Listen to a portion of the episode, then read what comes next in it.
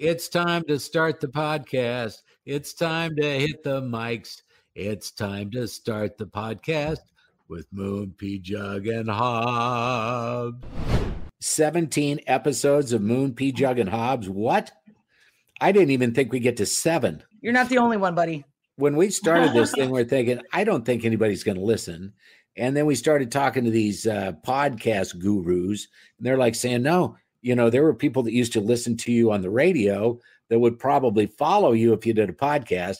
And I'm thinking, there's nobody that's that dumb that wants to hear all those same stories again. and then I'm surprised to learn that, sure enough, a lot of people are downloading this. They're clicking on Spotify, they're clicking on the Tom Barnard Network, they got it on Apple Music. We found out later most people do download it on an iPhone and listen uh, through Apple products. I feel slighted. I'm a droid guy, so I don't know what the hell's wrong with the droid people, but you need to pick up your game. Okay, let's go ahead and introduce the people that are going to uh, talk to you today. Uh, we have my wife. That's P Jug. Hey, P Jug here.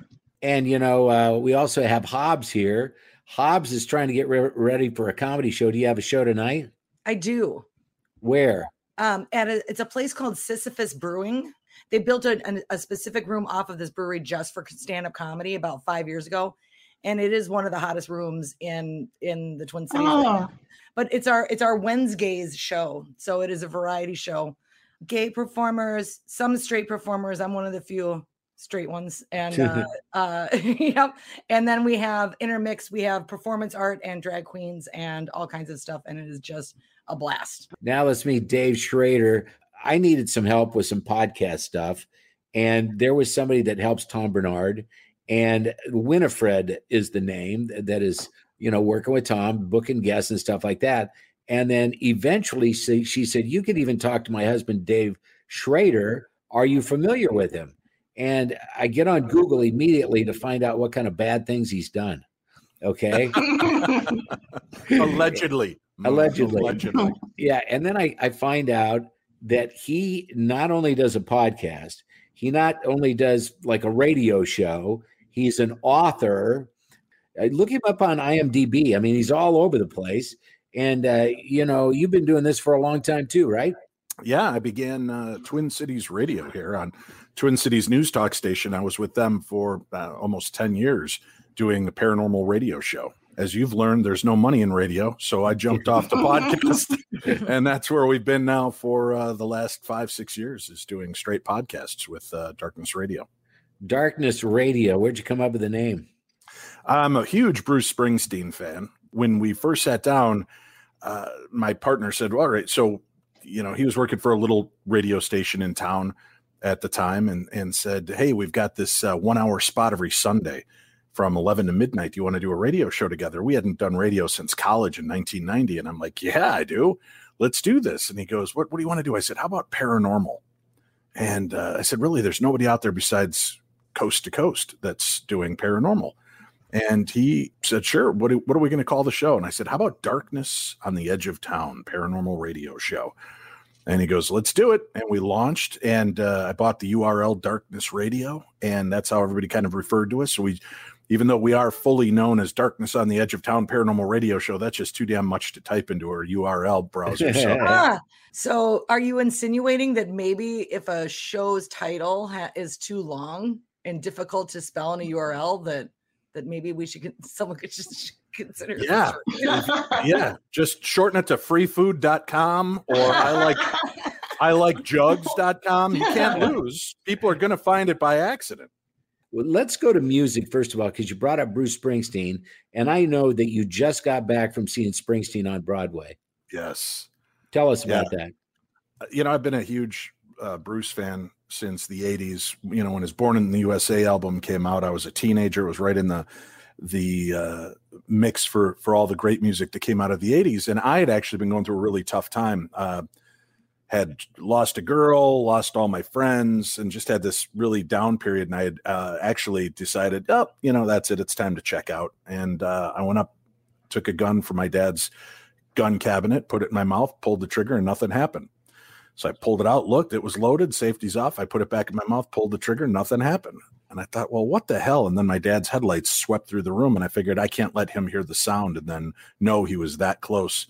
So I put the gun away and went downstairs, turned on the radio, put on my headphones, and sat there scrolling the stations. And I caught Dancing in the Dark. And all of a sudden it felt like somebody just removed their hands from my ears and i started to hear this. And here i am self-absorbed teenage boy about 17 years old. Nobody's ever felt this depressed. Nobody's ever lost a love or felt this bad about the way they look in their life. And all of a sudden i'm hearing this guy singing you know i can't stand my my hair my clothes my face. And he's just getting by every day he's dancing in the darkness of depression and and at the end of the song he's all about hey you can't just sit here crying about your little world falling apart. You need a spark. You got to get back into life. And it just spoke to me. And I, I think I heard that song no more than about 10 to a dozen, 10 times to a dozen times, one after another. Chicago, I lived in that area. So there's a billion radio stations and they were all playing it. So it really spoke to me. And I felt like, you know, something delivered me that night. And I, I began to kneel at the, uh, the altar of rock and roll and Bruce Springsteen was my preacher and that was it from that point on. His music every time I felt like I was isolated alone or was having a fantastic run there was a song that would match how I felt. And I I met other Springsteen fans that had the same kind of vibe and I realized there's this cathartic healing to music and especially when you find the one that connects with you. And that I, have always said saved my life and that's been a big part of my journey. So i've seen springsteen every time uh, since his born in the usa album the only thing I missed was when he was on Broadway a few years ago, and when when he came back, I told Winnie, I said, "Punny, we're getting tickets." She goes, "Yeah, we're going to to Broadway." I go, "Yeah, we're going to Broadway." And July 14th, we got to sit there and see what I think, hands down, was one of the best shows that's ever been done. It, it was he had you laughing like the best comedian you've ever met he had you on the edge of your seat and then he had you crying with some of the music and and the way he played it just a different angle on these songs. It was very emotional for me when he had to sit there rubbing my back during dancing in the dark. He did a very stripped down version but again connected with me on a level that nobody ever has. So i'm, I'm a huge fan of what he does. I was on youtube just last night because i knew you were going to talk some springsteen and there's courtney cox in the video. Right? Yep. right shot here in minnesota yeah, I think it was at the Civic Center or at the old Met Center. It was one of those two. They shot here. Uh, they did that whole video in Minnesota. Yeah. And you know, because I was on the air at the time, Bruce's "Dance in the Dark," "Cover Me," my my hometown. I mean, how many hits did the guy have over the years? It was just unreal. Right. Uh, I don't know what my favorite Springsteen song was, but when I went to see Bruce, he played literally the first time I saw him for four hours. It was absolutely amazing uh, I remember it being hot and muggy. I don't remember what city it was, but I knew that I had to see him again. So I did. Bruce went off on his own and he got a studio band together to travel with him. So it was just Bruce without Clarence or without Max or any of that stuff.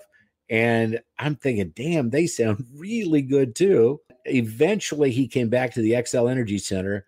I pulled all the strings I had. I wanted to meet him and I said, "Can you please get me backstage?" To, you know, so I could just shake the guy's hand or even look at him from 25 yards away. Because to me, Bruce was bigger than life. I get backstage, and at the last second, they decide they're not going to do it backstage. Stars can do that if they want. Okay, so now I'm just standing there with my thumb up my butt. And eventually, somebody came to me and they said, Hey, since you can't get backstage, I got you something else and they gave me a handwritten set list that Bruce wrote himself. Oh, okay. Now that's cool. no, hey, that I think that's great that you have something like that. I flew all the way to California to meet him at a book signing, and I waited outside all night until I was actually able to get out there and meet him and take a photograph with him. So I'm I'm with you on that. Yeah, it was huge. And then uh, I don't know if you've heard the news today, but this is breaking my heart big time uh, ZZ Top's Dusty Hill died today. No. Yeah. The very first music I ever purchased was the very first um, eight track that they did called Tres Hombres. And they were from Houston, Texas. I always thought there were like five or six guys in the band because they didn't sound like a little band. They sounded huge. And I loved Tush. And uh, that was a thing that uh, Dusty Hill sang. I love La Grange, especially. Uh, Billy Gibbons on the guitar is like one of the best guys ever. And eventually I moved to Houston, Texas. It was hard for Dusty to go anywhere because he was so damn famous. Same with Frank, the drummer. I mean, he was the only guy without a beard. My second rehearsal dinner, I was getting married for the second time. We were at a little Italian place in Houston, and I noticed that nobody was sitting at my table that I had purchased for 50 bucks a plate or whatever it was, right? And where is everybody? And I go and look and they're up at the bar. And I'm thinking, you guys, you know, it's it's kind of our night here. But what I didn't realize was that Billy Gibbons was sitting at the bar. They were buying him beers and he was just hanging out and they were talking about, you know, how to make guacamole and just stupid stuff. uh, I mean, so my love of ZZ Top probably um, does not match your love of Bruce. However, it's a big love and a big loss today. My guy is Jimmy Buffett. I've seen him in 30, uh, let's see, I've seen him 36 times in 12 states. And uh, the day that he dies, I think that'll be the day that I go as well. I guess everybody is affected differently when a celebrity passes. Yeah. Uh, when Prince died, that was a big deal. I remember that uh, because we were on the air. Uh, P Jug came home uh, at noon and said, Oh my God, did you hear Prince died? And I'm like, No way. And so I flipped on the news, and sure enough, it had happened. And then I went to work, and you know, I didn't know that my boss was going to go all Prince for four hours, but that's what we did. And we were really super busy that day. And we watched the ratings the day that Prince died, because you can actually break down hour by hour, uh, you know, day by day. You know, they keep track of everything electronically with the portable people meters, what they call it. That's how Nielsen measures your audience size we had high enough ratings on the day that Prince died that we would have been number one in town just with the amount of usage of our radio station that day. One day was big enough for the whole month. And that was That's a big deal. And then what'd you do with that, uh, Hobbs? Because you were around it then too. I had an appearance that day. And if you know radio promotions, no promotion is a good promotion without balloons. I specifically put a purple one in there because of Prince, and the purple balloon is gone. I'm not saying that Prince came to my promotion at the consignment store in Woodbury, but probably. And he was just showing you as the balloon floated away. That's what it looks like when doves fly. Yes. Thank you, everybody. You Thank you. Thank you. Yes. yes. yes. Touche. There you go. There you go. That entire year, 2016 was brutal, right? We David Bowie, Glenn Frey, Prince, George Michaels, and I know I'm I'm forgetting there was I think there was around 30 musicians that died uh, from varying levels of of obscurity to fame that we lost in one year. That was the same year my mom passed away. The Cubs won the World Series and uh, Trump won the uh, presidency. So wow. it was a year that was unlike any other in history. Uh, and then I remember when Tom Petty died not too long after Prince. But didn't you actually have possibly a visit from your granddad when you were a kid? Actually, uh, I had a visit from my grandmother when I was a little kid. And then I had a dream visitation with my grandfather when uh, he passed away when I was 21, 22 years old. So, I yeah, I had both grandparents come back to me. My my story with my grandmother, I don't remember because I was very little. I was like three, three and a half. But she would come to me. I stayed at my grandfather's house to you know visit, and when I'd spend the night there, I slept in her room. My grandparents loved each other, but my grandfather snores like you're throwing glass bottles into a, a chipper shredder. So uh, they had separate rooms at the uh, you know end of the halls from one another. Mom would come to pick me up, and I'd talk to her about how Grandma came to visit me, and she's like, "Oh, that's sweet, honey. You dreamt of Grandma," and and then I would tell her things, and then finally once I told her she was funny. She came and read me a story, and she was wearing a pearl necklace, and she was wearing a, a, a polka dot dress and she didn't have all of her teeth. It was funny. My mom was like, Oh, that's weird. Uh, my grandmother had been buried in a closed casket. She died of cirrhosis and she didn't look like my grandmother when she passed. So the only people that knew what she was buried in were my my grandfather, my aunt who picked out the dress and handed it to my grandfather, and the mortician that my grandfather gave the dress to. And that I was able to describe perfectly what she had been buried in when even my mother didn't know my mom just happened to tell my aunt, she's like, Judy, you know, Dave's been having a lot of dreams about mom. And he just told me this. And my aunt's jaw hit the floor and then said, Well, Terry, I've I've had a phone call from mom after she died. And she went on to talk about that. So it's, you know, that was an interesting visitation. Then when my grandfather died, I was very depressed and dealing with that. And he came to me in a dream visitation. And and that's just like it sounds. You're sleeping, you're in this dream, and all of a sudden it becomes very lucid and real. As a matter of fact, it's it's more clear to me than most of my living waking memories. And we had this great conversation, and I brought back a piece of information that corroborated it was spiritual because during this this funny conversation, my grandfather was a great guy. I was walking somewhere, and all of a sudden I heard my name called. I turned around, and I'm suddenly in my grandfather's house in Louisiana and I turned back around and the house is now surrounding me. Well, I'd grown up watching Freddy Krueger movies. I knew what was coming next. Somebody was coming to slash me with their glove. Right? and but I'm, I'm conscious of this. And all of a sudden I look out the back window and they have the, um, the, the old house, the secondary house in the back, and he comes walking out the door and he looks a lot younger, a lot more spry. And I thought, oh, he's taken a long way to give me time to realize I'm about to talk to a dead guy. And he comes in the house and we had this conversation and and he said, What questions do you have? And I said, Did it hurt? Nope, didn't hurt to die. It, it didn't hurt at all. It was easy. That was the easiest part of living. And then I said, Did you did you see your you know did you see grandma did you see your friends and relatives yep they were all here to meet me when i came through and i'm like oh that's amazing and then all of a sudden i go um what's going to happen when noelle dies your second wife and he goes well what do you mean and i said well if you're there with grandma what's going to happen to noelle and he started laughing. And uh, he goes, I, I understand. He goes, Well, we'll all be here to meet her, your grandma too. And I'm like, What kind of freaky deaky situation going on in heaven? Some kind of hippy dippy. And he goes, Listen, love here isn't like love on earth, where you're my girlfriend, I'm your boyfriend, I'm your dad, you're my daughter, you're my this. You're, there's no ownership. It's just love. We'll all be here to greet her. And then he laid this on me. He goes, and um, her her other two husbands that died before me will be here to greet her as well. Now, I never knew that she had been married before. So I mentioned that to my mom, and uh, my mom and aunt looked at each other and said, "Well, you know, she she married two other men that passed away very young." And I was like, "Wow, that's uh, that's crazy," because I didn't know that aspect of her life. So I brought something back from that dream visitation that proved to me it was more than just the grieving process. I was given information that would prove that this was this was a ghostly encounter. So I had that happen, and and you know I grew up in a haunted house in Illinois, and I've had weird stuff throughout my entire life. I know this is a podcast, and you can we can see each other, but like obviously they can't see how we're reacting to it. Like my my skin is like the the hairs on my body are standing up. Have you read Many Lives, Many Masters? Are you yes. familiar yes. with Brian Weiss? Mm-hmm. so I've been dying to get a past life regression. Yes or no on past life regressions? Is it worth it? Because part of me wants to understand why I'm such a whack job, but part of me is like, eh, but I'm Irish. Just eh, leave it alone. Yeah, I. You know, here's the thing. It's up to your discretion. I have a hard time with it because I think you know, like I have a friend who grew up and he loved the Civil War and he would paint miniatures and he knew things about the Civil War.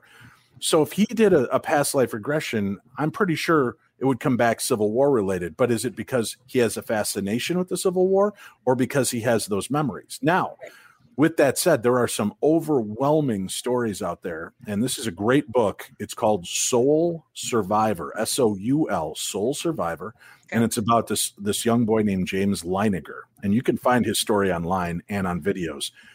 This story was one of the ones that really flipped the switch for me. This kid was very little, like barely able to speak. He would have these horrific nightmares, and his mother would would hear him yelling uh, little man going down, fire, fire, the plane's on fire. And he was barely able to speak.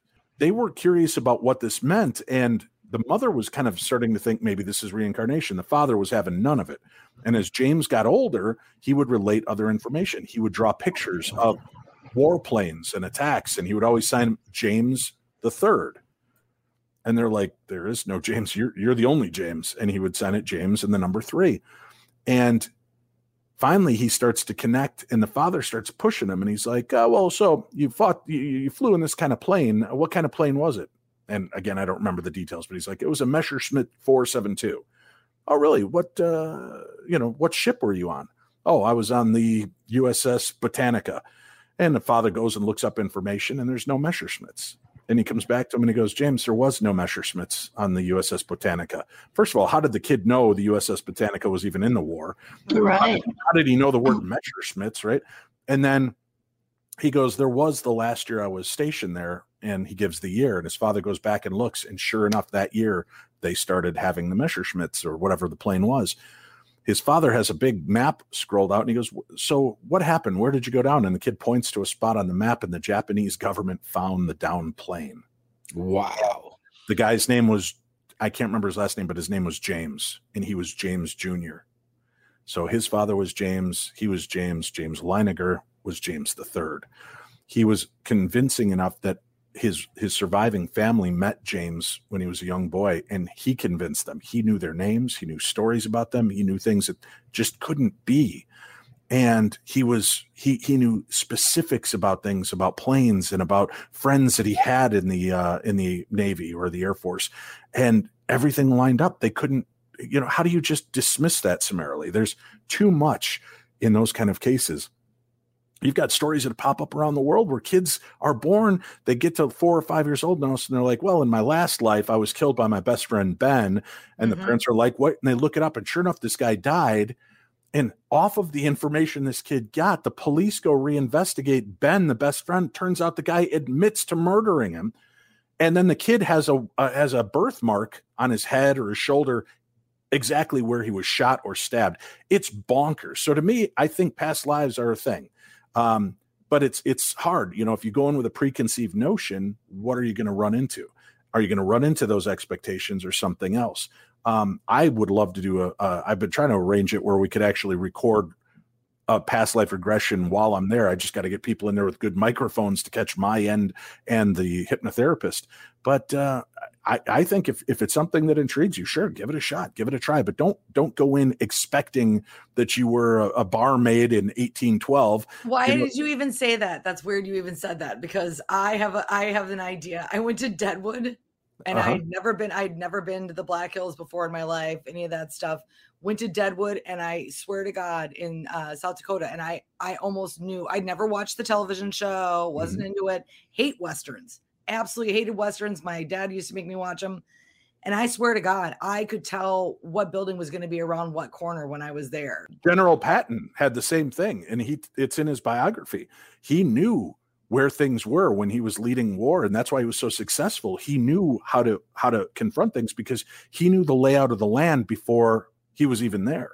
You got involved with the Travel Channel, and you've done an enormous amount of stuff with them. I've been as a part of an investigations. I did a, a Paranormal State, the old show on A and E. I did an episode where I took the kids that normally were out fighting demons, uh, looking for ghosts and, and dark paranormal things. I took them to the ECETI Ranch in Trout Lake, Washington, to go UFO hunting. I was the lead judge on a on a mini series on Travel Channel called Paranormal Challenge, where we would pit two paranormal teams against each other to see if they could you know how how their knowledge of history the use of their um, equipment and what kind of evidence they would supply us. I did that with Zak Bagans from ghost adventures. I've appeared on seven or eight episodes of ghost adventures plus their two live specials and i worked behind the scenes for four years as a location scout and researcher for ghost adventures. Uh, i've been on par- uh, haunted hospitals telling my story and then i uh, I have been on Holzer files the last two years, which were reinvestigating the case files of legendary paranormal investigator Dr. Hans Holzer. Guy wrote over 145 books on the paranormal, and his family allowed us to reopen these case files, go back and re-examine these cases with 21st century technology and ability to dig deeper into the research than he ever could. And that's what that's what I've been working on ever since. You know, let's talk UFOs for a minute. Okay. It was just maybe a couple of weeks ago mm-hmm. that the Air Force released uh, some pretty graphic video of things that were flying next to them. Did you see that?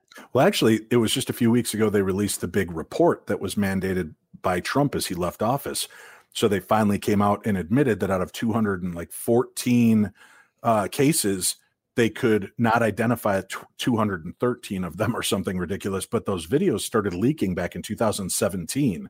Tom DeLonge, the musician, was was part of this, and he was getting those pieces of footage of the Tic Tac videos and uh, the pyramids and some of these other things. So it's pretty remarkable that you know during the COVID pandemic, things start slipping out more, and slow, soft disclosure begins when everybody's focused on politics and COVID. The government was trying to slip out some information to us and see how we were going to respond to it, and uh, now it's out there. You know, th- they call them UAPs now because UFOs is too old shoe, right? Uh, it's now unidentified aerial phenomena. Um, but yeah, they've they've now disclosed basically that there are things they know are not Russia, they know are not China, and claim they are not us. Um, if aliens don't exist, this is the America posturing. They're saying, "Oh, we know it's not you, Russia." And China, we know this isn't you. The two countries we're having the most conflict with right now, Right. they're coming out and saying, Hey, we know it's not you guys. Boy, we can't figure out what this is. To me, that's kind of like a you better be careful and watch your step because we know exactly what those are. And remember, they're not yours and they're not yours. So that really only leaves one option. And I think America might be posturing to tell them we do have air superiority. So I think that could be an aspect. But I also believe that we are being visited by aliens. There's just too many stories and too many people in power and that have seen these presidents, former presidents, Reagan and Carter have seen them. There's a there's piece of press footage from Eisenhower, which is fascinating, and it, it exists. You can see it. They're doing a press conference for something, and as he's about ready to leave, they go, "What about the saucers?" And he turns around, he goes, "Yes, we are aware of the saucers, and we're looking into it right now." And he leaves the stage. Just matter of fact, like, Right. yes, yes, America Got Talent is on Wednesdays. Check it out. It was so, so straight up, right? what about Area 51? Well, sure, that exists, but is it what we think it is? I think they're testing a lot of our our products. Remember, everything that we get is about 50 years behind what the government already knows, right? All the technology. But you can s- definitely see that in 1947 when the ship reportedly went down on Roswell, that our technology jumped exponentially after that crash, like exponentially. There's no explanation for it other than we got this information and we got this technology from somewhere. And the fact that you have high ranking officials, boots on the ground the first day, and you've got Jesse Marcel Sr., who worked with the bomb that ended World War II, knows his things. And he's saying, We have a down saucer. And his commanding officer says, Put out a press release. They put out a press release. We have a down saucer and and there may be beings. And the next day they retract it. And he's he's standing and you see the picture. Jesse Marcel's holding up a piece of tinfoil and a piece of balsa wood, and he's looking at the camera like, hmm. And he has to now say that it's a downed weather balloon. And you you know, listen, this guy ended up like a full bird colonel. There's no way he continued to excel by getting something wrong like a downed weather balloon and a flying saucer. So they know what came down. What did you just do up in Duluth? Didn't you just have something cool in Duluth? Yeah, there was a big paranormal conference that took place up in Duluth. So I was up there along with a bunch of other paranormal uh, TV people, and uh, and we just had a big conference where we did talks, got to meet with the fans of all the different TV shows and radio shows, and uh, it was a fun time. I do that once or twice a month. PJ, didn't you have a question? Um, yes, I think I believe that you co-wrote a book, Dave. Yeah, it was called The Other Side, a guide Okay. to ghost hunting and the paranormal. And then in in the wisdom of publishing, they slapped the word teens on the cover. So it became The Other Side, a teens guide to ghost hunting and the paranormal because uh Twilight was all the rage and they thought, "Ooh, sparkling vampires, ghost hunting." And I it, but it's written for everybody. But yeah, we definitely I co-wrote a book with Marley Gibson and Patrick Burns from the TV show Haunting Evidence. And it kind of a fun little manual on why we ghost hunt, what is a ghost, what is false evidence, how to protect yourself, what is demonology, just kind of a nice little and for those of you for you three watching this, you can see it's a nice little pamphlet size, easy. I call it bathroom Okay. reading. Bathroom reading, but uh, it's a good little Okay. book to, help people indoctrinate themselves into the world of the paranormal. Now, does your family recognize what you do and they believe what you believe, or because you've got to have doubters? Sure. I, you know, this is what I tell people, and they're always like, "What do you What do you tell people that don't believe?" I tell them the same thing I tell everybody else. I'm not here to change anybody's mind. I'm here to share my story, and this is my experience. This is what I've seen. This is what I've lived through. And if you're interested and it speaks to you, like Springsteen's music speaks to me, and maybe not to anybody else, right? It doesn't matter. The people that it needs to that need to hear it hear it, and that's always been what it's been for me. So, I'll, I, uh, you know, I, I'm a firm believer that a skeptic is just a believer who has not had their own experience yet. I can't tell you how many times I've been on a plane, right? And I'll sit down and somebody sits down next to me and they're like, Oh, you traveling for business or, or pleasure? I'm like, Oh, a little bit of both. Oh, what do you do for work? There's that moment of, Oh, geez, do I tell them mm-hmm. I'm a paranormal radio host and I'm on No, you TV? Sometimes I don't. I tell them I'm an insurance adjuster and they Yep. shut up. Yep. Or I tell them, yeah, you know, paranormal, and they'll give me the roll of the eyes. But then 10 seconds later, they're like, oh, really? The paranormal? That's so stupid. I can't believe people believe that. Hey, you know, when I was seven, I saw, and all of a sudden they go into the story. So people, many people have had these experiences. They just don't necessarily feel comfortable telling them. So, Darkness Radio has been a place for now 15 years where people can come tell their stories, share their stories, hear other people's stories. And we don't have to feel judged. We're just a place that everybody gets together and, and talks about fascinating and strange stuff. Hey, let's talk about your family for just a second. Sure. It's a, uh, did somebody say you were the parent of 11 kids? Uh, yes. I've created on my own eight Whitney has three. When we got married, they became 11 altogether. So, yes, we have uh, 11 children between the two of us. My oldest son is a Minnesota firefighter in Minneapolis. He'll have guys come in there like, Schrader, are you related to Dave Schrader from Darkness Radio? And my son does the eye roll and he's like, yeah. And they're like, man, we love your dad's radio show. We listen. Do you see ghosts? Do you have this? And he's like, no, that's my dad's thing. I'm a firefighter. He's the ghost hunter. you know, and and that's where that's where it lies. But uh, you know, my kids have different levels of interest and when they want to come in and when they don't I, I, allow them in. I don't make it a big deal. I never try to scare them. Uh, i never try to uh, you know if they have questions i'll answer them but that's the extent of where i take them in, in that journey. And i've gone ghost hunting with most of my kids uh, because they have a fascination at one point or another or they want to they want to go with their friends for a birthday party and then i got to make that awkward phone call to every parent to let them know who i am and what i do. It's like i almost feel like that guy that has to go knock on doors and say hey i'm your new neighbor. By the way i've got this record behind me. Uh, thankfully mine's a little less weird but uh, um, people you know the parents are usually like cool can i come along? Ancestry.com you got a couple stories. When my mom passed away uh, in 2016 I got a, a, message in 2017 from my cousin. She's our family genealogist. And she said, Listen, I bought a, a 20 or an ancestry.com kit, and your mom was going to do this. But with her passing, I wondered if you would be willing to do it. I'm like, Sure. So I spit in the vial and sent it off. And that was the end of it for me. And I came back from doing a trip in England with about 30 of our listeners to all these haunted castles and places and came back and there was a message your answer your, your ancestry.com kit is back. So I clicked it open and and it says uh, you know gives you the pie chart to show you what you are and what you're not and then it says do you want to see who you're related to? I'm like, "Yeah, I do." And I click it and you know, I see my cousins and my aunt and people like that and then there's this one that has a star next to it. And I'm like, "What is this?" And I click on it and I call my cousin and I said, uh, when you get home, I need you to log in and explain to me what I'm looking at. She calls me back and she goes, honey, you have a daughter. And I'm like, what? And I looked it up and sure enough, um, you know, I, I was best friends with the girl across the street from me. Um, she was a couple years older than I was. She was more worldly, and we did everything together. We were big Monkees fans and cartoon fans and Doctor Who fans, and you know, when when it got to the edge where sex started popping up in conversation, uh, and I I would ask her things, you know, she just was like, "Come here, I'll show you." And uh, and I remember when she got pregnant. It's a good neighbor. Yeah, State Farm is there. Yeah, better than better than State Farm. Yeah. yeah. and better than Allstate, the good hands I have people. Questions. So, That's like the best Google ever.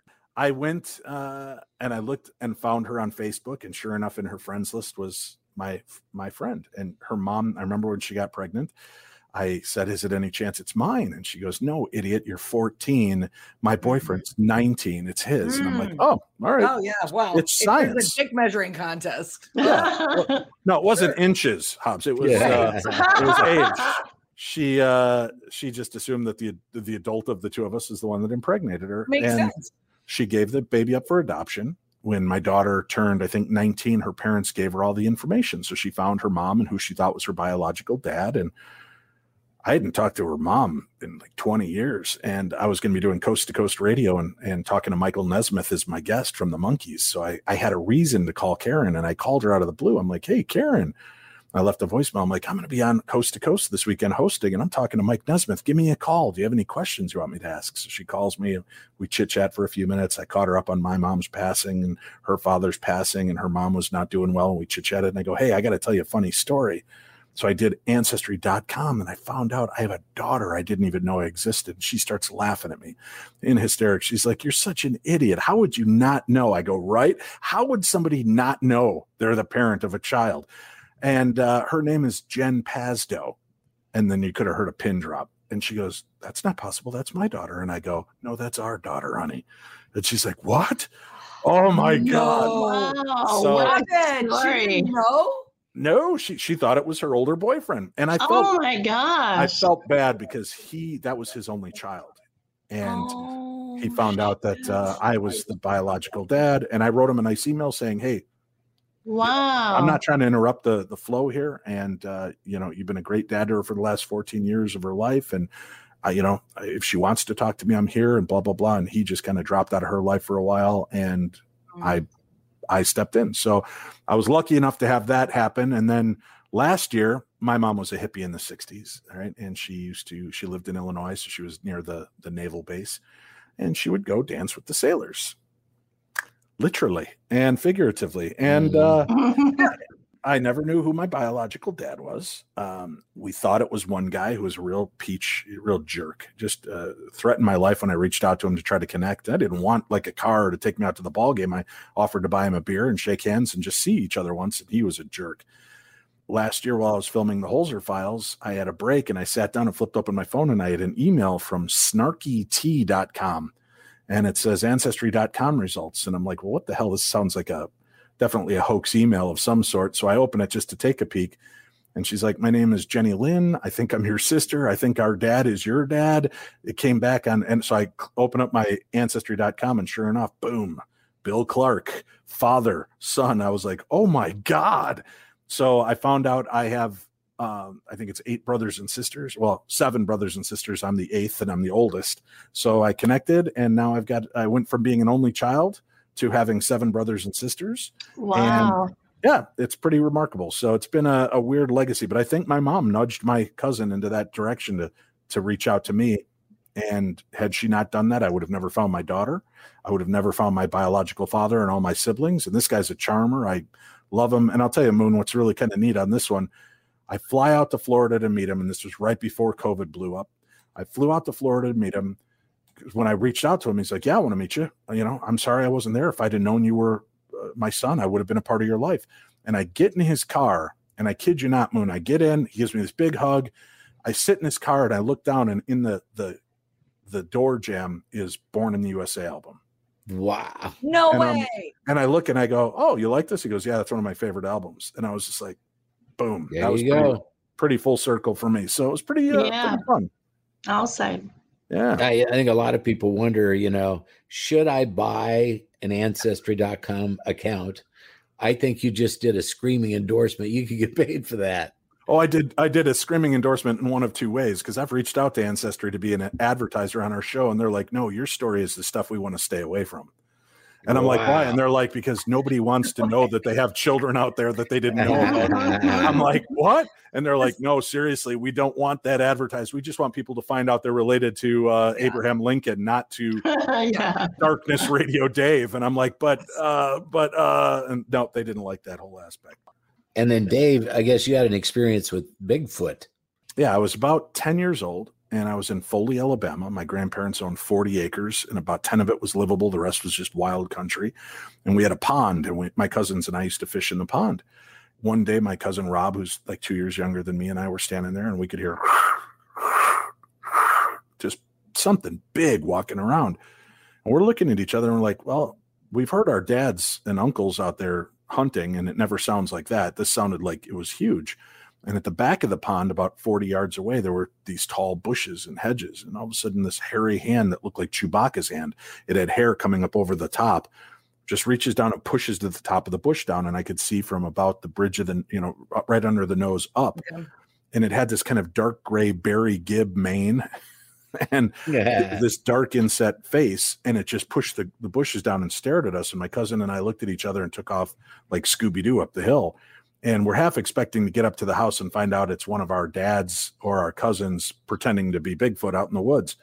But they were so unnerved by how freaked out we were. My grandpa, my uncle, and dad all grabbed their shotguns and went out to go see. So that was my one and only experience of being around something that I can't explain that was Bigfoot. I, I believe it was a Bigfoot creature because of the way it looked and my memory of it. So, where can we watch your stuff or listen to you now? at uh, Discovery Plus or Travel Channel. You'll find Holzer Files uh, there. I'm also I just filmed a special earlier this year. We're going to do a ghost hunt and investigation at Lizzie Borden's house, Woo. and yeah, and it was a really freaky experience. So that'll be coming out in August or September. I hope August because that's like the anniversary of the of the murders that took place there, and would make the most sense. So that'll be coming out, and then uh, I'm going back to start filming in September for another project. We're waiting to see if we're going to get a season three of Holzer Files, and if we do, I, I would guess we'll probably start filming sometime in early 2022. Uh, and then Darkness Radio, we've been on the air for 15 years, We're going in our 16th year, halfway through it now. And any podcast tool out there, if you just look up Darkness Radio, you'll see the skull with the microphone, and uh, that's our logo. You can you can stream our show from there. We do shows uh, True Crime Tuesday every Tuesday. Then we do paranormal news on uh, Wednesday, where we talk about all the weird stories from around the world that week. Thursdays, we have a guest. And then Fridays, sometimes we do bonus episodes. So that's the best way to catch us. So you're kind of a, a true crime guy too, right? Yeah. Yeah. Okay. Give us a case that you've you're following now or one that you'll never forget after you followed it. My first girlfriend in high school um, was brutally murdered about 20 years ago, and two of her children were killed, and her unborn baby was stolen from her. And it was just a messy story that happened in Illinois. It was brutal. So that one stuck with me and has been kind of a, a, a big part of my life and my fascination of trying to understand why these things happen. But uh, you know, I grew up in Illinois when Gacy's case broke, and I remember just you know, gosh, I, I was a teenage boy at that time, and hearing these stories and realizing all these teenage boys were brutally murdered and buried under his house. And so that one stuck with me. Uh, Bundy, of course, and especially now, you know, uh, there's uh, we we talked to an author who worked very extensively in writing about him, and you know, one of the stories he told was just weird. Bundy was like three years old, and his aunt wake, wakes up. He, she had spent the night there, and he's standing there with a knife that he had been sliding underneath the sheets. And as a three year old talking about reincarnation, I thought this sounds like a dark old soul. This sounds like somebody. What three year old is standing over their aunt's bed with a knife? And he said, It's interesting you bring that up. He goes, There's a story of when they were in court, they found one of the bodies of a missing girl uh, that Bundy had murdered. And they said that he began to emit this horrible sulfur like smell, and his eyes changed and his facial features changed. And it freaked out all of the people there. Uh, and if you watch that on Netflix, there's the Bundy tapes. In the opening, when you hear the narration of the opening, you hear one of them say, and then his eyes turn completely black. And you hear these things, and that's got a supernatural element to it. And we've heard some of these cases, and and I wish I could remember the one story that we did on our show. Um, I can't remember the killer's name. This guy was horrible. He murdered a bunch of people and then hung the murders on other people. And the author of the book that we had discussed this with she pushed a couple buttons and he revealed, oh, yeah, there's just one mom in Illinois who's on death row because I killed her kid and pinned it on her. And she got enough information that that mother's conviction got overturned. And could you imagine you lose a child to brutal murder and then you have to spend 18 years in prison for a murder you didn't commit of your own child?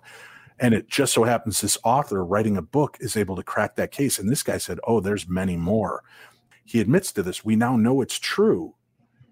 And instead of bargaining with this jerk, they killed him uh, about, I think it was about six, seven years ago. They put him to death, knowing that there are other people behind bars for crimes he committed, but they were done with him. They were tired of his games and they wanted, but that showed no justice for the people that are rotting in prison. And that, that story really kind of uh, hung with me because it's just so dark. Well, it looks like we can find you almost everywhere. You can find him online. You can find him on TV. You can find him uh, doing Darkness Radio.